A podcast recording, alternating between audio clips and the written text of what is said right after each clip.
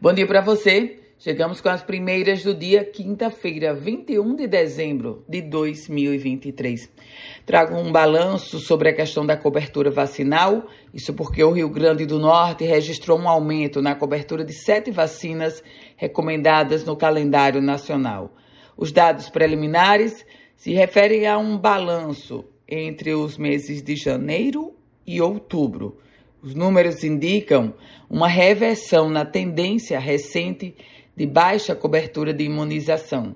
Das sete vacinas apontadas, apenas uma tem alcançado o patamar de 80% ano passado.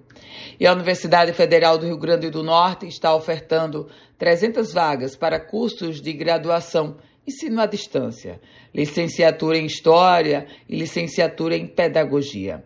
Inscrições que serão encerradas na próxima segunda-feira, dia 25. Olha o susto. Que violência! Um homem sacou uma arma durante uma confusão no estacionamento do shopping Midway Mall, que é o principal shopping da cidade de Natal.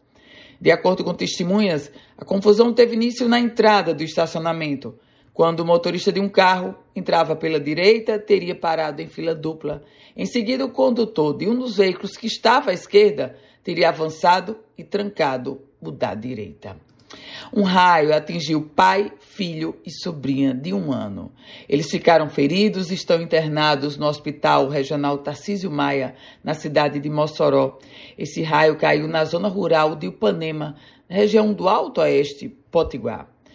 E um homem foi feito refém durante um assalto na cidade de Natal. Ele foi encontrado pela polícia em Monte Alegre. Um homem foi feito refém durante um assalto na capital e aí ele foi encontrado é, pela própria polícia. De acordo com as informações da PM, a vítima mora em Parnamirim e ela foi abordada em um assalto no bairro Planalto, na zona oeste da capital Potiguar.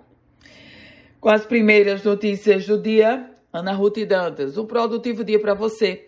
Se quiser compartilhar esse boletim, fique muito à vontade. E para começar a receber, envie uma mensagem no meu WhatsApp, que é o 987 16 8787.